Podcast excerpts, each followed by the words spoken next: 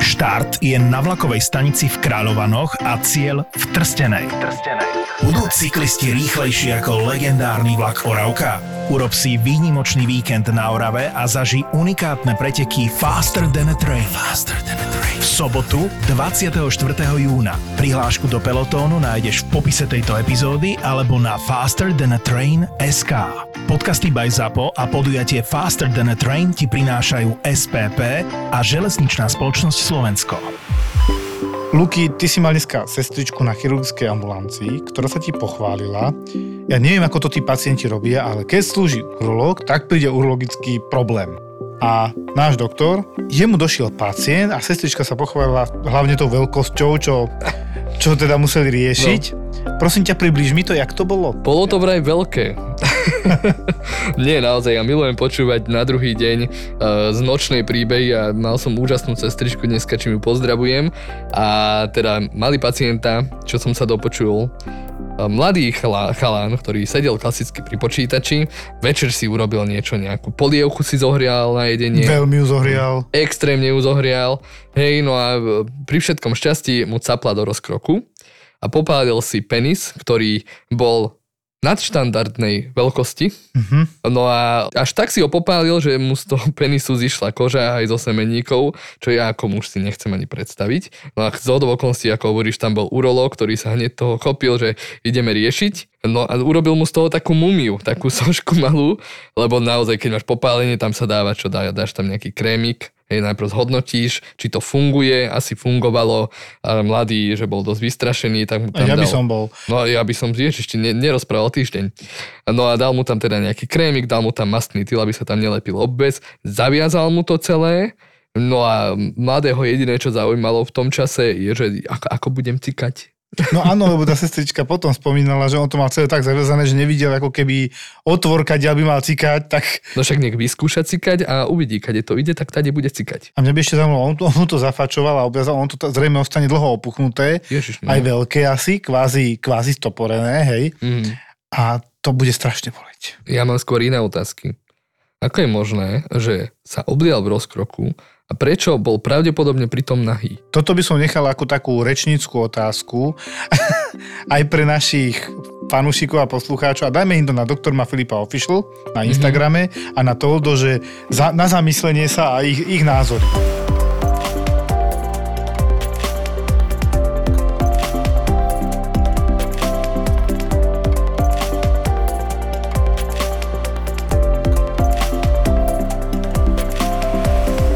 Nedávno som slúžil a pre tých, ktorí so mnou robia, vedia, že som tak trochu sadista, lebo aj keď si môžem na hodinku schrupnúť, tak po polnoci, keď je to do tej druhej, do tretej, idem na internú ambulanciu a len tak observujem, že čo všetko tam oni majú zaujímavé.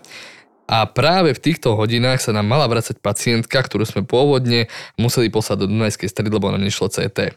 Priblížim, mali sme nahlásené niekedy o 6. pacientku, 20-ročnú mladá baba, že Našli ju niekde v kríkoch, bolo aj zavolaná RLPčka, je tam porucha vedomia. Čiže treba určite urobiť nejaké CT, vylúčiť najhoršie, že je zakrvácaná, alebo nevoda je zbytá, alebo niečo. Čiže oni s vami komunikovali už vopred, aby vedeli, že čo budeme chcieť. Jasné, krajské operačné nám normálne volalo a my sme teda povedali, že okamžite toto ne, nebudeme e, sa tu nejako naťahovať cez urgenty, rovno nech ide na CT do Dunajskej stredy, vypíšeme žiadanku, všetko a následne, keď bude veľmi vážna, nech si to tam doriešia a keď uh, teda zvládne prevoz aj naspäť, tak my si ju potom doriešime v Galante.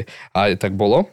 Pacientka nám došla niekedy po polnoci, čakáme, čakáme a že v hroznom stave dojde pacientka. Pacientka dojde po svojich čítame papiere uh, z RLPčky, ktorá ju niesla do tej Dunajskej strany na to CT vyšetrenie s tým, že pacientka uh, nájdená v kríkoch, GCS, Glasgow Coma Scale mal vtedy nejakých 10. Taký sopor, no. Taký dobrý sopor, hej. A v sanitke, RLPčke po ceste do Dunajskej stredy apnoické pauzy, nepravidelné Čiže dýchanie. Také výpadky dýchania. Áno, taký, neviem, predsmrtný stav, môžeme to tak nazvať. Tak to asi taká, asi. Áno, že veľmi, veľmi sa zhoršila a rovnou s ňou mali ísť na áro. A my sme čakali, že teda na áre si ju asi aj nechajú. A nie, pacientka po svojich dojde po polnoci za nami. No a čítame ďalej, že teda čo? Oni suponovali, že tam bola nejaká intoxikácia uh-huh. nejakou neznámou látkou. Dunajskej strede jej odobrali moč, v moči mala jedine THC. Marihuana. Marihuana, hej. Začali sme sa pýtať pacientky, že čo sa deje, že na čo si posledné pamätá. Že ona si toho nič moc nepamätá. Mal som z nej teda ja aspoň som taký pocit, že nechce sa nám nejakým spôsobom otvoriť.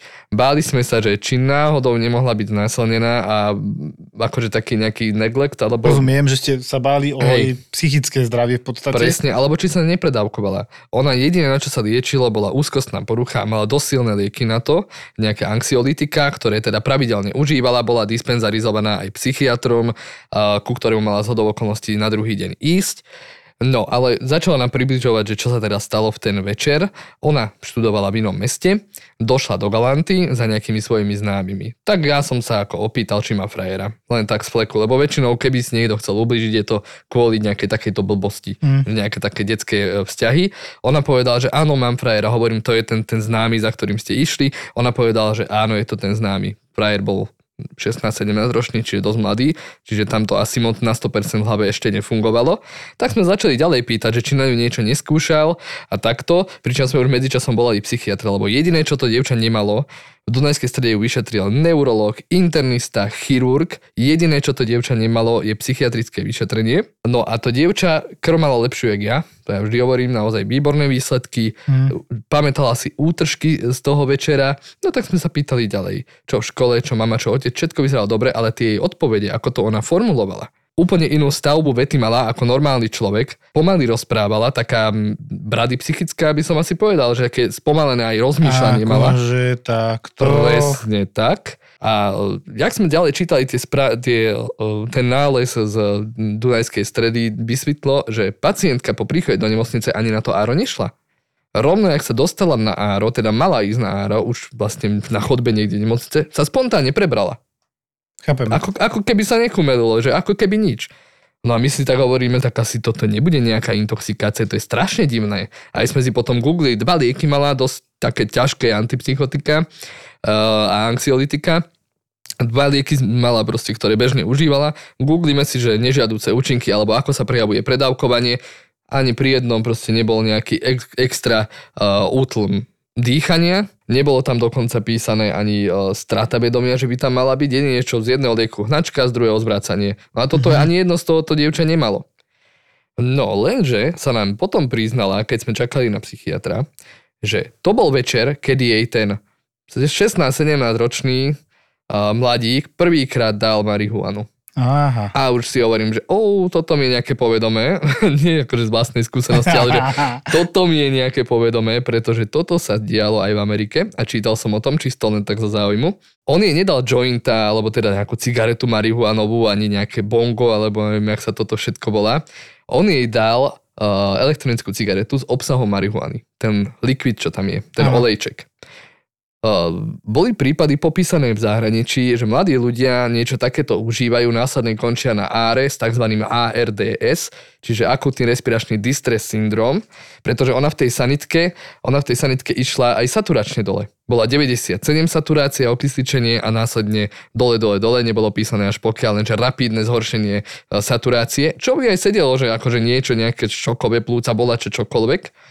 No a tak som sa pýtal, že áno, bol to nejaký olejček. E, pointa tohto celého je, že keď sa niečo takéto fajčí, aspoň čo som sa dočítal, tak na to, aby ten dealer, ktorý predáva ten olejček, či už je tam hašiš alebo nejaká marihuana, na to, aby ušetril, e, ten hašiš sa dobre rozpúšťa vo vitamíne. Myslím, že je to vitamín E. A priamo ten vitamín E spôsobuje poškodenie plúc, fibrózu plúc alebo môže spôsobiť opuch plúc.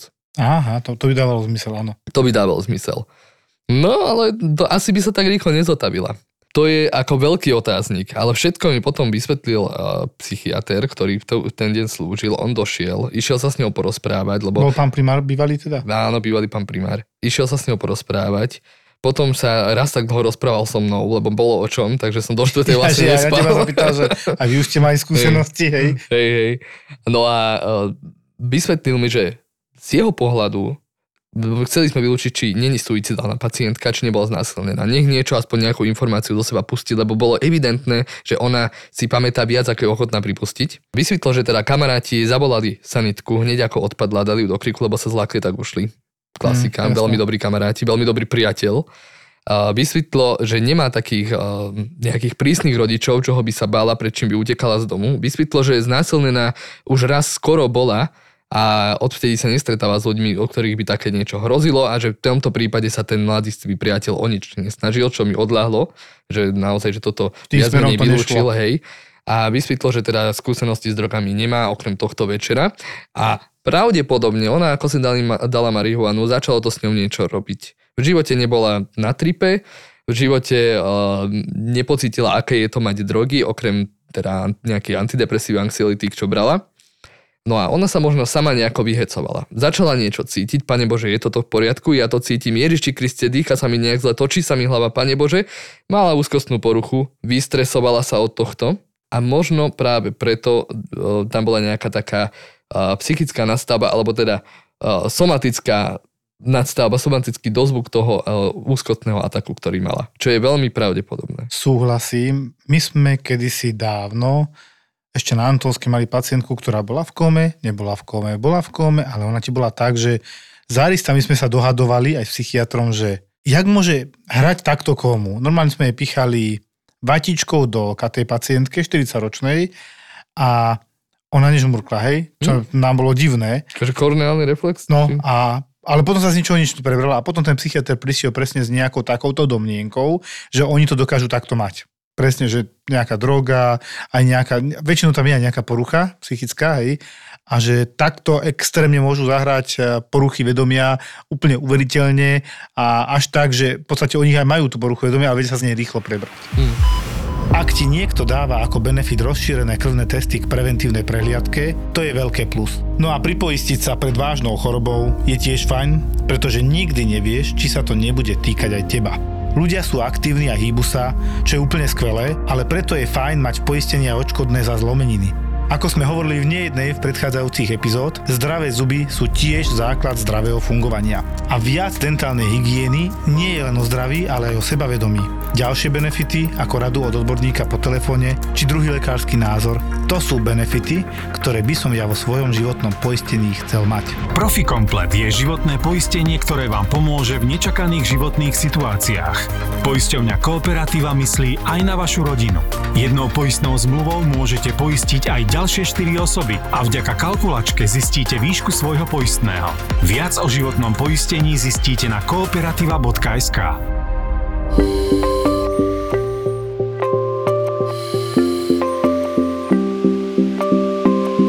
Joško, ja som bol včera po službe, ale dnes, keď som došiel, si mi hovoril, že ste mali s Dritanom, ktorý tu tiež bol, že si Áno. videl niečo, čo sa asi nevidí každý deň a to je, tak sa ma opýtal, videl si pulzovať srdce medzi rebrami? No nevidel, čo to bolo? Nevidel som to ani ja doteraz. No asi internista. Ona došla v podstate s úplne niečím iným. Mhm. Ona sa liečila niekoľko rokov na dilatačnú kardiomyopatiu, o ktorej sme opakovane hovorili.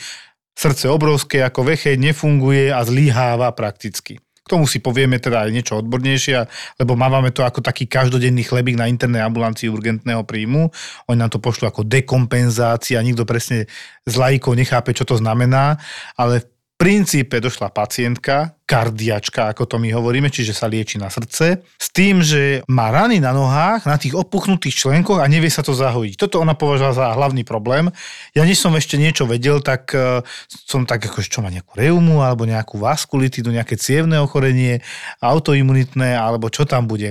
Potom som si naštudoval dobre dokumentáciu a pochopil som, že aha, tak ona len vlastne nevie, na čo sa poriadne lieči. Že jednoducho má tú dilatačnú kardiomyopatiu, že má nízke tlaky, opúchajú jej nohy, zle sa jej dýcha a ona bola strašne tenúčka. Mm. To bola tak 60-ročná pani, ktorá bola ako pierko 45-50 kg, maličká, chudá, že až rebra boli vidieť. A jak sme robili EKG, tak ma zaujala jedna vec, že čo to tam medzi tými rebrami vľavo, čo to tam skáče, pulzuje. A náhodou tam bol aj dritán a pozeráme na to a že čo ja viem, že čo nejaká cieva, že to je kravina, tam taká veľká cieva není. A potom rozmýšľame a videli sme, pozreli sme si rengen a tam obrovské, obrovské srdce v malom hrudníku, Mm. ktoré sa úplne tlačilo vľavo, tam bola tá dilatácia, to rozšírenie najväčšie. A ešte mala aj arytmiu, preto to tak ne, nepravidelne pulzovalo do toho medzirebrového priestoru, čiže ako keď máš takto medzirebrový priestor, tak to tak skákalo. Máme to aj natočené. Ale Čiže dáme to na to, dodáme to na doktorma Filipa Official na Instagram, lebo je to krásne vidieť, pani nám to dovolila. Normálne tam pulzovalo medzi rebrami, také ako hrubá cieva to vyzeralo, akurát, že to bolo také nepravidelné, lebo ona mala arytmiu. No prvýkrát sme to videli, aj Dritana, ja neviem, či to ešte niekedy takto uvidím, lebo to bolo pre mňa neuveriteľné, aj tá pani na to kúkala, že to, to mi ešte nikto nepovedal, že toto, čo tam ja vidím, to je srdce. no my väčšinou, keď vidíme pulzácie niekde v oblasti hrudníka, tak myslíme na disekciu, takže... Však jasné, jasné. No, takže zatiaľ dobre, no. No ale potom, keď sme videli ten rengen, všetko dalo zmysel. Normálne sa projikoval ten hrot srdca, čiže vyslovene sa tlačil do toho medzirebrového priestoru niekde v strede hrudníka. Hej. Nepo, nepočítal som to, len som pofascinovaný, že jak to vidieť. A tá pani bola prudko chorá v podstate po tej kardiálnej stránke, ale bola dobre liečená. A ja som vlastne iba vysvetlil, to čo poviem aj teraz, že jednoducho pani máte choré srdiečko, ale tak choré, že ako pumpa nevládze pumpovať a väčšinou to je po prekonaní nejakého vírusového ochorenia alebo nejaké chemikálie, niektoré lieky to môžu urobiť, čiže dilatačná kardiomyopatia v preklade znamená srdce je tak rozšírené, že to vzdialenie tých komôr od seba a predsiení a vôbec to srdce celé je proste rozšírené, ale na úkor ako keby svaloviny toho srdca a jeho výkon prudko klesá väčšinu na úroveň na polovicu zdravého srdca od nás, niekedy ešte menej. Vyjadrené to je v tzv. ejčnej frakcii ľavej komory. Preložím, koľko vyvrhne, vytlačí ľavá komora zo svojho objemu, ktorý tam má. Normálne to je 60, maximálne 66% a títo pacienti, ktorí majú dilatačnú kardiomyopatiu a je to dosť závažné, majú 25, 20, proste veľmi nízke čísla, okolo tretiny oproti bežným ľuďom vytlačia a z toho vyplývajú nízke tlaky, opuchy, aj som to vysvetlil, puchnú vám nohy, lebo to srdiečko nedokáže nasať zo žilového systému z dolných končatín tak tú krv, ako to dokáže u zdravého. To isté sa deje aj v plúcach, nedokáže nasať tú tekutinu zo žíl ako keby natiahnuť, lebo to je tiež jeho funkcia v diastole a tým pádom vám tam stojí voda a preto sa zadýchávate, keď viacej chodíte alebo keď dlhšie ležíte v horizontálnej polohe. Tomu aj hovorím, že netoleruje horizontálnu polohu. Tak ona takže, aha, aha, a tie, a tie rany, ona bola strašne sústredená na tie rany. Hovorím, to je ďalšia vec. Tým, že máte opuchnuté dolné končatiny, tak tam zase sekundárne tlačí na ostatné cievy, ktoré majú ako tepny a tak ďalej. Je tam zhoršené prekrvenie, lebo je tam ten opuch, plus nejaký tlaký útlakový syndrom na tie cievy a tým pádom sa vám nevedia zahojiť malé ránky. A ona, aha, a prečo mi to teraz nikto takto nepovedal? Len to ja neviem. Ja rád pacientom vysvetľujem, to vtedy všetci odchádzate, lebo je to nadlhšie, keď, keď mám ten priestor. To nie, že zase- vysvetľuješ, ty si posadíš pacienta vedľa seba ukazuješ mu snímky. A to, áno, áno. Ale veď ten pacient chce vedieť, čo mu je. Ten pacient má hlavne právo vedieť, čo mu je. Potom ona, lebo ona povedala, že ja tu chodím už po doktoroch niekoľko rokov, lebo neviem, z čoho sa mi robia tie rany na nohách, ktoré sa nie a nezahojiť. A za pár minút v podstate u mňa zistila, že prečo to má chúďa a že hlavným problémom je to srdce. Ona lieky mala všetko, ja som len navýšil trošku diuretika, furosemid, aby sa odvodnila viacej, aby viacej vykladala nohy, ale povedal som jej, že zase asi lepšia voda v nohách ako v plúcach. Sme sa teda dohodli, že bude chodiť viacej ku kardiologovi na kontroly, keď jej to bude pripúchať, čo aj má chodiť, aj ho má, len nechápala, že to s tým súvisí. A tých kardiakov máme za tento mesiac strašne veľa. To sú fibrilácie, arytmie, zlyhávania srdiečka, podozrenia na infarkt, infarkty, chodí to vo veľkom a o tom sa rozprávame často, ale tiež mi ešte utkvelo v hlave, teraz sme mali pacientku, ja som sa na tom smial, že odoslaná od obvodného lekára ako akutný stav sanitkou, lebo je na, zaznamenal arytmiu. A teraz položím pacientke otázku, že a odkedy pociťujete tú arytmiu? Viete čo, asi rok a pol. Ale si na, tak na tom už akutné není absolútne nič. A vy ste o tom vedeli? No ja som cítila, že mi to tak skáče, ale ja som to neriešila. To sú tí naši uličníci, ako hovoríme. Ako, ja som zaliečil, normálne sme dali lieky, s tým, že som vedel, že asi ju veľmi nezvertujem, ako to my hovoríme, že nezmením tú arytmiu na normálny rytmus, lebo keď to takto dlho beží, už tam bude nejaké štruktúrálne poškodenie na srdci. Ale pani v podstate odchádzala veľmi kompenzovaná, tak ako aj prišla, s tým, že mala už ale lieky, už mala diagnózu a už mohla chodiť ďalej na, tomu hovoríme, dispenzár kardiologom. Že bude ďalej sledovaná kardiologom a bude si ďalej riešiť tie svoje veci, ktoré má, lebo tá arytmia, ktorú mala rok a pol, už spôsobovala ľahké zlyhávanie srdca. Lebo to nebolo riešené. Niektorým pacientom nevysvetlíš a o to ťažšie je im niečo opakovane vysvetľovať, pokiaľ sa jedná o naozaj takého neperspektívneho pacienta. Pred mesiacom ku mne prvýkrát prišiel pacient, ktorý mal 4 druhy rakovín. 4 nezávislé, viac menej nezávislé onkologické ochorenia. My hovoríme, keď máš dva, je duplex, triplex, malignita, Mm. kvadruplex. Asi áno. To je strašné. To je strašné. Pacient mal, že e, CA hrubého čreva, CA tenkého čreva, okrem toho mal CA pankreasu a nejaký e, zhumný nádor kože. Čiže evidentne tam nejaký mechanizmus bunkový zlyháva. P53, strážca genómu. Áno, pravdepodobne. No a to bol mladý človek, dokonca ja, ja som si uvedomil, e, keď bol u mňa druhý, keďže ho poznám od malička, je z rovnakého sídliska, kde som ja teda vyrastal. A kedy si chlapiak horá, teraz tenký, stvrknutý onkologický pacient, tak to poviem. Pacient prišiel ku mne s tým, že mal už stómiu, teda mal vývod na, na ľavej strane brušnej dutiny, čiže normálne kakal do sáčku, keď to takto poviem. Áno. No a teda, že neodchádza mu to tam a má to nejaké opuchnuté v okolí. To bolo prvýkrát, keď ku mne došiel. Tak ja som si to pozrel. Tak keď normálne vyšetrujeme pacienta, že per rectum, čiže pich, pichneme, no, prosto povedané prst do zadku, aby sme zistili, či tam nemá tumor, aká je stolica, e, tonus sphincterov, či není bolestivý e, priestor. Najhlavnejšie, či nekrváca, Alebo či, či čierna nekrváca, alebo čerstvá jasné. krv. No a e, v tomto prípade robíme perstómiam, čiže pichneme prst do stómie, aby sme zistili, či tam nemá znovu zakrvácané tumor niečo. V tomto prípade tam mal teda stolicu, ktorá tam stála.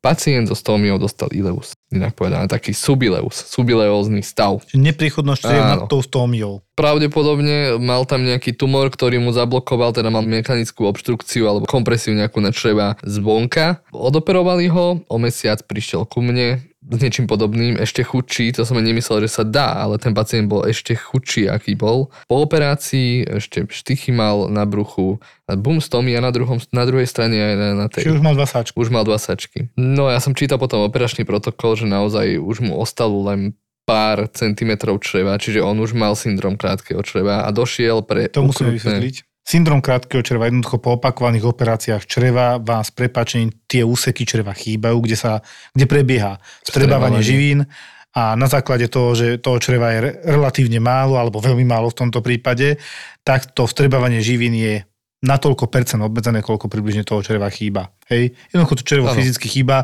a sú tam problémy so stolicou, sú tam problémy samotné, akože to- my to voláme dyspeptické problémy dolného typu, bude riedka alebo je zápcha a málo živín sa dostáva do tela. No v tomto prípade vôbec nešlo o živiny, až v tomto prípade išlo o niečo úplne iné, čo som si nemyslel, že niekedy uvidím. Teda pacient mal problém s tým, že v tej druhej stómii, v tej starej, že ešte stále mu odtiaľ ide stolica. E, To bola tá kolostómia, čo mal. Mhm. Teraz už mal... Tá e, pôvodná. Áno, teraz už mal nejakú jeunostómiu alebo niečo také. No to tiež vysvetlíme. Kolostómia, pretože z hrubého čreva, jeunostómia, že z tenkého čreva. Čiže jemu odstra- odstranili extrémnu časť čriev.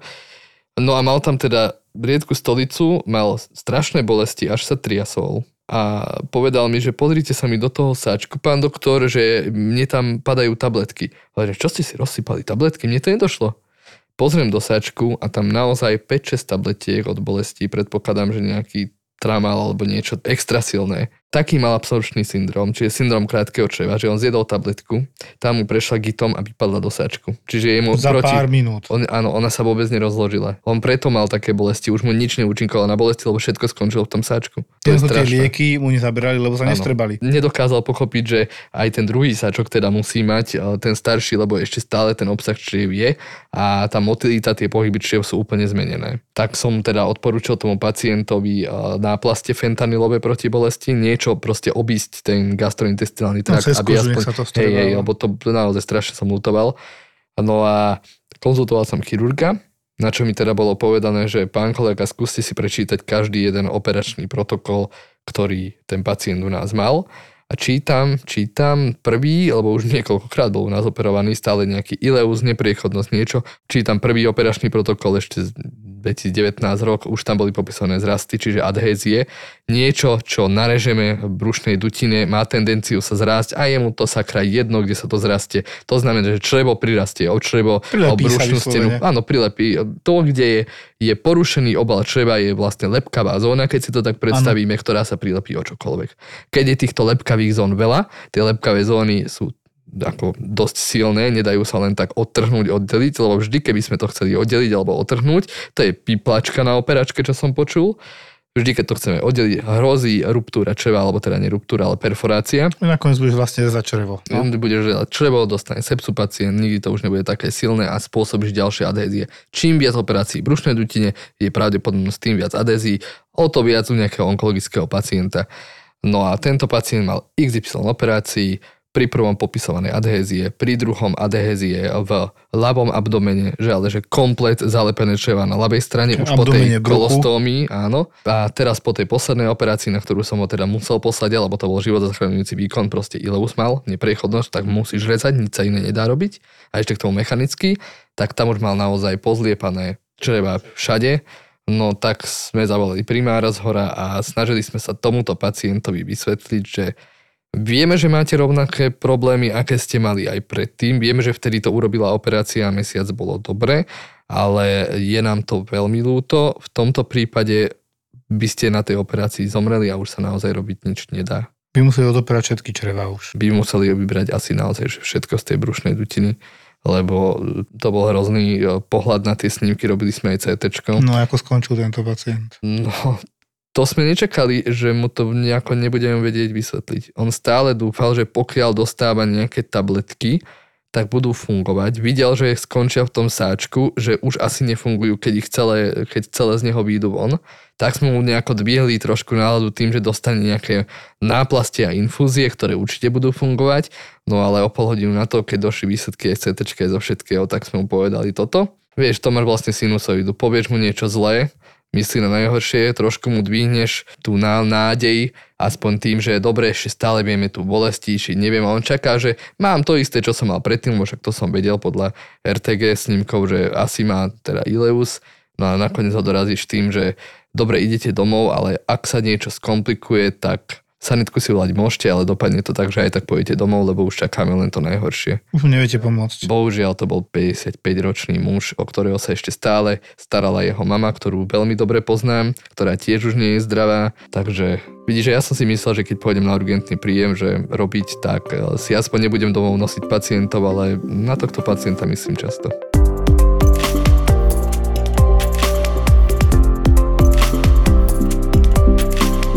Joško, predstav si, ty si bol na obede a ja som mal pacienta, ktorého som zdiagnostikoval jedným prstom. To je ako keď niekto hovorí, že zabil som ho jedným prstom, no, no, ty si ho zdiagnostikoval. Áno, ale nikam som ho nemusel píchať, pozor. Chápem, Nie. lebo sú diagnozy, strčíš prst do konečníka pri vyšetrení perektum, vyteče krv a máš diagnózu. Áno. No aj to som mal, to som mal z minulej služby, ale tentokrát bol mladý, zdravý pacient, došiel, že či by sme ho nemohli vyšetriť, že jemu do hlavy nejde, že proste necíti sa dobre. A ja hovorím tak jasne, keď ste vy ku mne slušní, ja budem k vám slušný, nech sa páči, mal som trošku voľnejšie, vyšetríme, aké máte ťažkosti. Vyťahol papiere, bol ošetrený svojim obvodným lekárom, bol ošetrený na pohotovosti, bol ošetrený druhýkrát na pohotovosti prebehu jedného týždňa, každý mu dal nejakú inekciu, poslal ho preč. A on mal ťažkosti aké? Bolelo ho brucho. Nebolelo, nejak sa cítil divne, nejak podbruší ho bolelo. No a teda hovorím, a Páli vás, bolí, štípe, reže, pichá pri močení? Nie. A kde vás to bolí? No viac pravo v podbrušku. Každý asi hneď napadne, že appendix. V tomto prípade to bol úplne učebnicový krásny appendix. Ja hovorím, tak si lahnite. Ja som mu ťukol do toho my to voláme, že Plumberg, Rosing a Pleniusovo znamenie, čiže zatlačíme nad appendixom, keď púšťame ruku, pacient mal vykriknúť bolesti, alebo na druhej strane zatlačíme, tým pádom orgány posunieme bližšie k appendixu alebo obsah čriev to spôsobí tlak, pacient zakričí, to je pozitívne. Tlak, tlak na čo? Na pobrušnicu? Na pobrušnicu, ktorá, ktorá je, je iritovaná, respektíve tým oným, je, je podráždená tým appendixom, alebo teda poklopová bolesť na bruchu. On mal pozitívny plumberg, ďalej som vyšetril, všetko bolo tak, ako malo byť, čiže pozitívne. To sú jednoducho body, ktoré ten chirurg vie pekne vyšetriť. A mne strašne mrzí, že v poslednej dobe všetko je na zobrazovacích vyšetreniach. Pritom stará dobrá medicína hovorí, že vyšetrenie klinické, ako si ty urobil, už ťa nabilo, že jasné. skoro jasne. No kedy si si sa nemal, kedy si sa chirurg spoliehal na toto a keď toto vyšlo, že je to ok pozitívne, ideme na sál. V tomto prípade tomu skoro tak bolo, ale vieš, no keď môžem, tak si rád veci overím, čiže normálne sme zobrali labáky, moč mal skoro sterilný, A to sme niekad necievkovali úplne, že nič iné tam nebolo, len mal v krvi zápal. Nerozumel mi moc, že čo to znamená, že má v krvi zápal, tak mu hovorím, že dobre, a čo z toho rozumiete, čo som vám povedal, on že vie, čo je to CRP.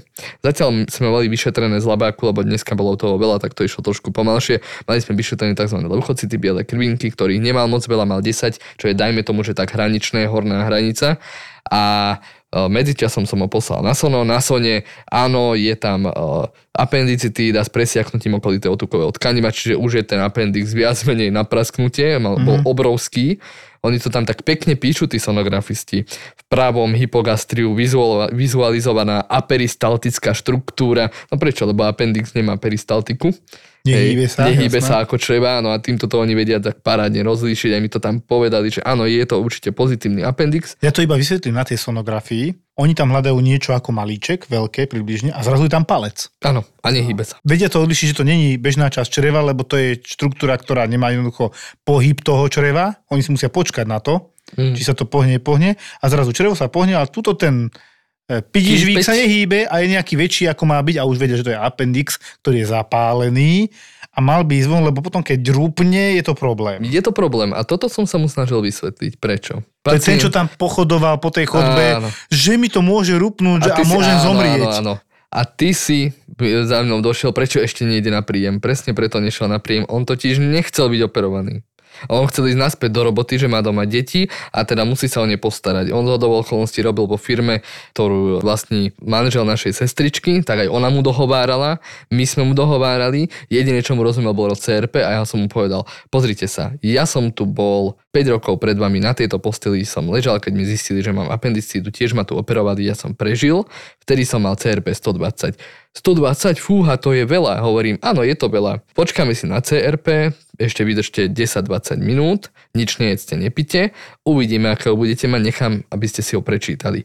Čo myslíš? Koľko mal? 250. Uh, 254 prokalcitóny, čiže... Tak ale to mal dlhšie. Marker sepsi. Mal to dlhšie, hovorím, týždeň chodil po lekáru, vždy mu dali inekciu, nikto ho poriadne nevyšetril. Bohužiaľ, neviem prečo tí e, lekári sa ponovom boja dotknúť pacienta. Poslali ho z jedných dverí do druhých, pomaly ho už na interné posielali, akože že aj na urológiu, že chronická abdominalgia, ako chronic pelvic pain. Nikto si nehmatol na brucho A nikto mu ani krv nezobral. To je trošku hamba. No ale už pacient je po operácii, ešte dokonca ja som pozeral, keď ja som odchádzal. Už vtedy bol po operácii, čiže niekedy o štvrtej zbúchali to. Bleskovo ho odoperovali. No a ja plánujem zajtra sa za ním ísť pozrieť, lebo naozaj bol veľmi ďačný. Takže dúfam, že je v poriadku toto sú inak v takom dobrom zmysle slova vďačné diagnózy. Tak jak ja mám bolesť na hrudníku a potom z toho vidie infarkt a vidíš ten výsledok, že o 3 dní je pacient na iske po zákroku, v podstate tiež to zákrok mm. polooperačný, hej, to prefúk, prefúkovanie ciev, jak to volajú ľudovo pacienti a ty presne vidíš pacient po operácii, mladý, zotavuje sa, to je strašne príjemný pocit, že rýchlo si ho zdiagnostikoval, išlo to ako má to ísť, zoperoval sa, urobil sa zákrok a pacient je v podstate de facto vyliečený a už má len tú rekonvalescenciu pred sebou. Mm. To je najkrajší pocit, aký lekár môže mať. Samotní členovia horskej služby stavali tento horský dom. Vytvorili si miesto vlastnými rukami, kde mohli stráviť spoločný čas počas služby či v dobe voľna. Nakoniec sa rozhodli, že toto miesto sprístupnia aj verejnosti. Vynovená Chata Tále ponúka celoročné ubytovanie pre všetkých milovníkov prírody. chatatále.eu Miesto, ktoré si zamilujete.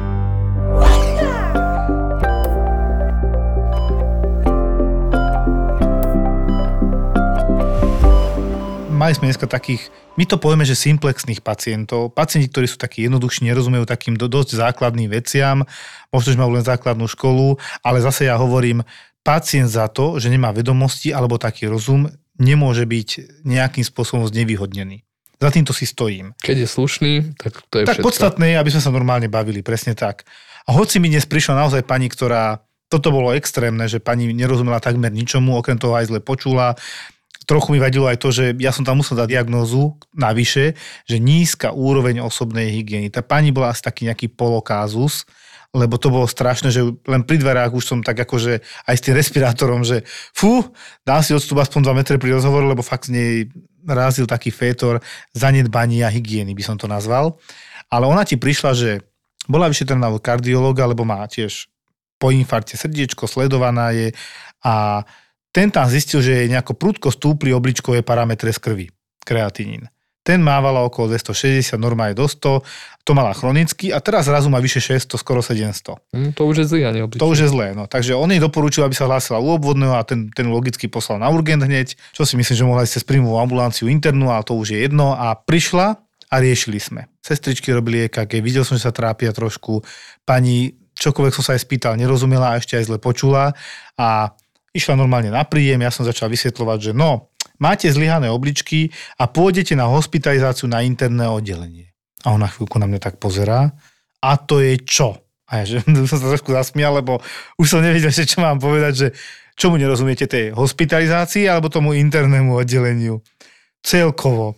Tak som jej vysvetlil, dobre, hospitalizácia, že idete ležať a interné oddelenie je oddelenie, kde ste už ležali, keď ste mali prvýkrát ten infarkt.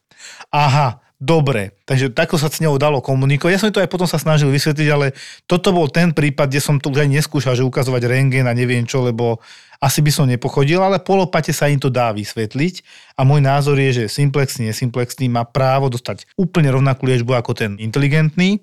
Jednoducho, že neškatulkovať pacientov a nepokladať ich za nejakých menej cenných len za to, že nemá ten mozog. Niekto má svaly, niekto má mozog, každý sme iný. A tá pani ale spolupracovala úplne úžasne. Áno, urobím, spravíme. Potom sme mali aj pacienta, tiež budem hovoriť o tom, že jednoducho neselektujeme pacientov podľa našich dojmov a pocitov. Nemám zaplatené poistenie. Chvíľku som si aj ja myslel, a to v tej hlave pracuje, že jasné, prišiel, že bolesť na hrudníku, on síce je kardiak, to je to, čo hovorím, že ich máme strašne veľa, že teda sa mu horšie dýcha poslednú dobu, prišiel z práce, že už to nedával, on tam nič nevládal a on je sledovaný, kedy si mal infarkt, tiež urobenú SKG, potom mu teda poopravili cievy, keď to tak poviem. Ale teda, že keď nemá poisteniu, tak nie všetky lieky úplne bere, na konci sa ukázalo, koľko z nich naozaj nebere. A najväčší problém pre neho bolo, že mal tam taký veľmi dobrý nový liek s glyflozínou, ktorý vymysleli pôvodne ako lieky na cukrovku, ale potom pri štúdiách s nimi zistili, že veľmi dobre robia pacientom so zlyhaním srdca že ich vlastne liečia a majú sa výrazne lepšie. To bola náhoda, lebo mnohokrát pacienti s diabetom majú aj zlyhané srdce a videli, že tá skupina s tým zlyhaným srdcom sa má výrazne lepšie aj po tej srdcovej stránke. Mm.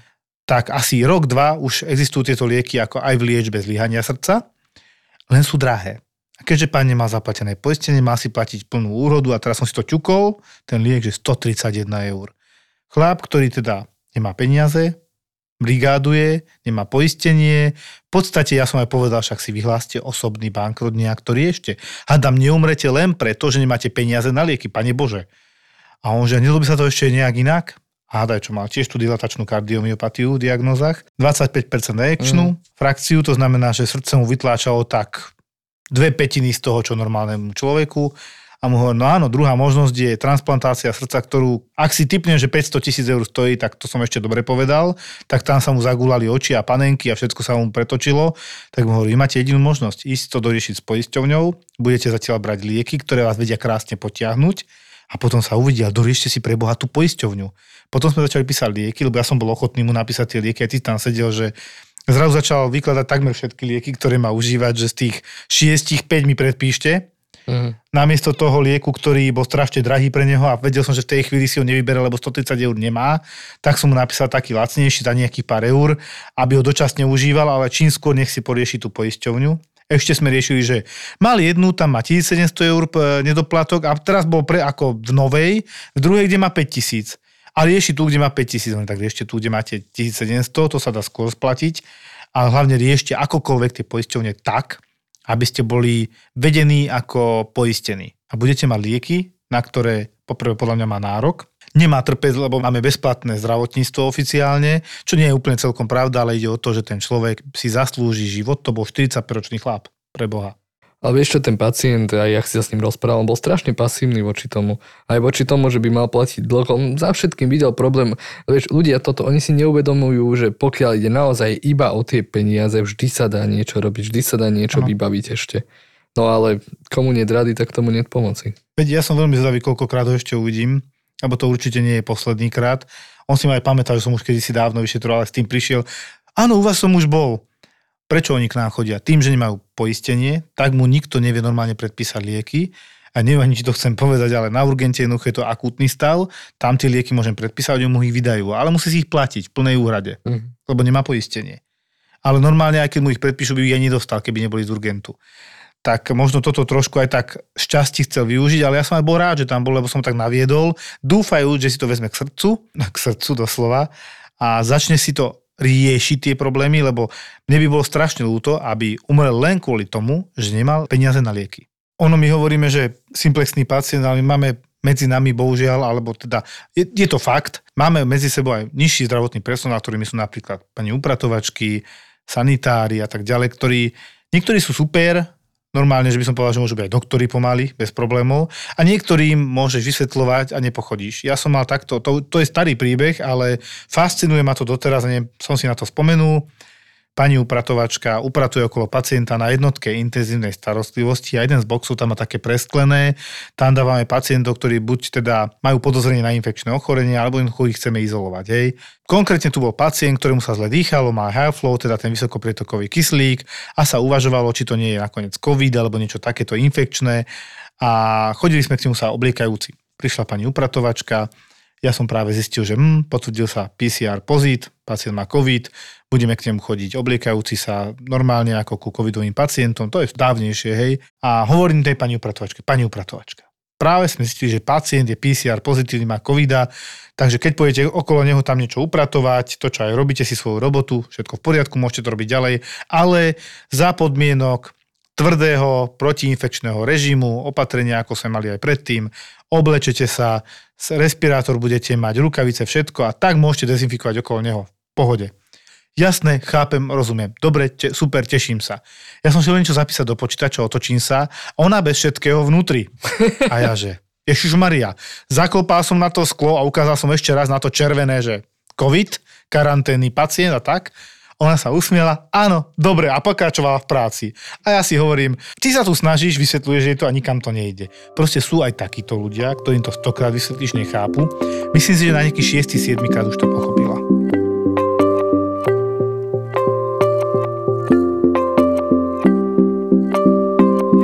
Prišla pacientka odoslaná od úvodného lekára, že ožutla. Prvá otázka presne. A bolesti brúška? Mm, nemám bolesti brúška, len som tak ožutla som taká slabá. To bolo celé. Trošku riedke stolice. A ja už som sa pozrel na teba, na Jožka Sipoča, ktorý teraz slúži, že no chlapci, nebolestivý ykterus, čo by to mohlo byť. A vy už ste vedeli. Bývalá zdravotná sestrička, ktorá mala 82 rokov a vyzerala na 60. Mhm. A bola tam s dcerou, ja už som tak pozeral na tú dceru tak smutne, že toto vyzerá s vysokou pravdepodobnosťou na jedno.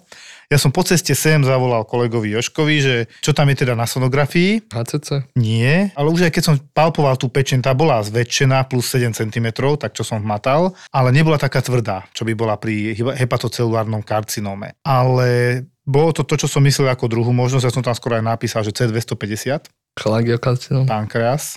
Ó, Ona na tej sonografii mala pozväčšované žlčové cesty v pečení, mimo pečenie takmer všade, preto žltá, tá žlč neodtekala, lebo v tom odtekaní bránila istý útvar, 2-3 cm, taký jak pingpongová loptička, Mhm.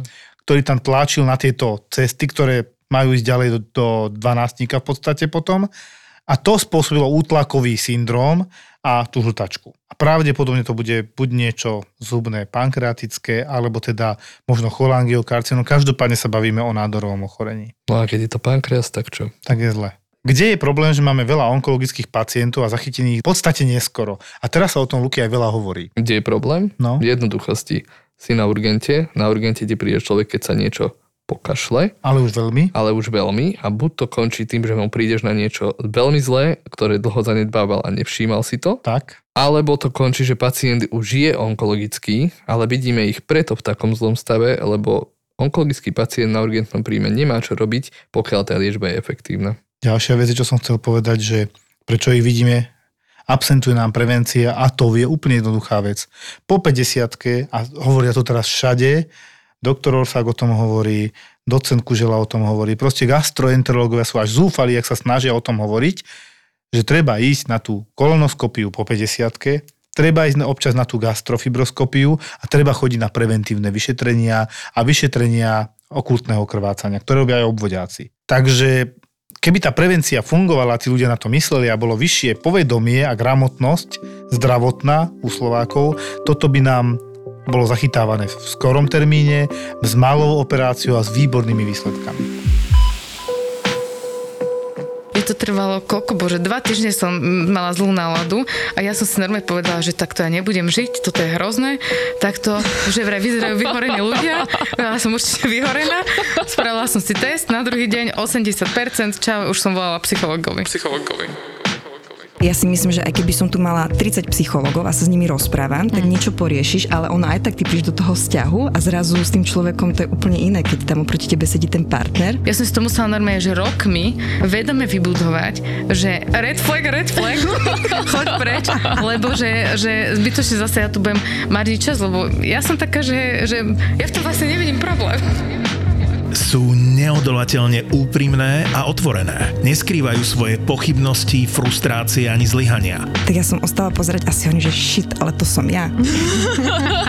Keď si sa rozprávala. Objav ďalší originál od ZAPO. Skupinová terapia. Od ZAPO. ZAPO.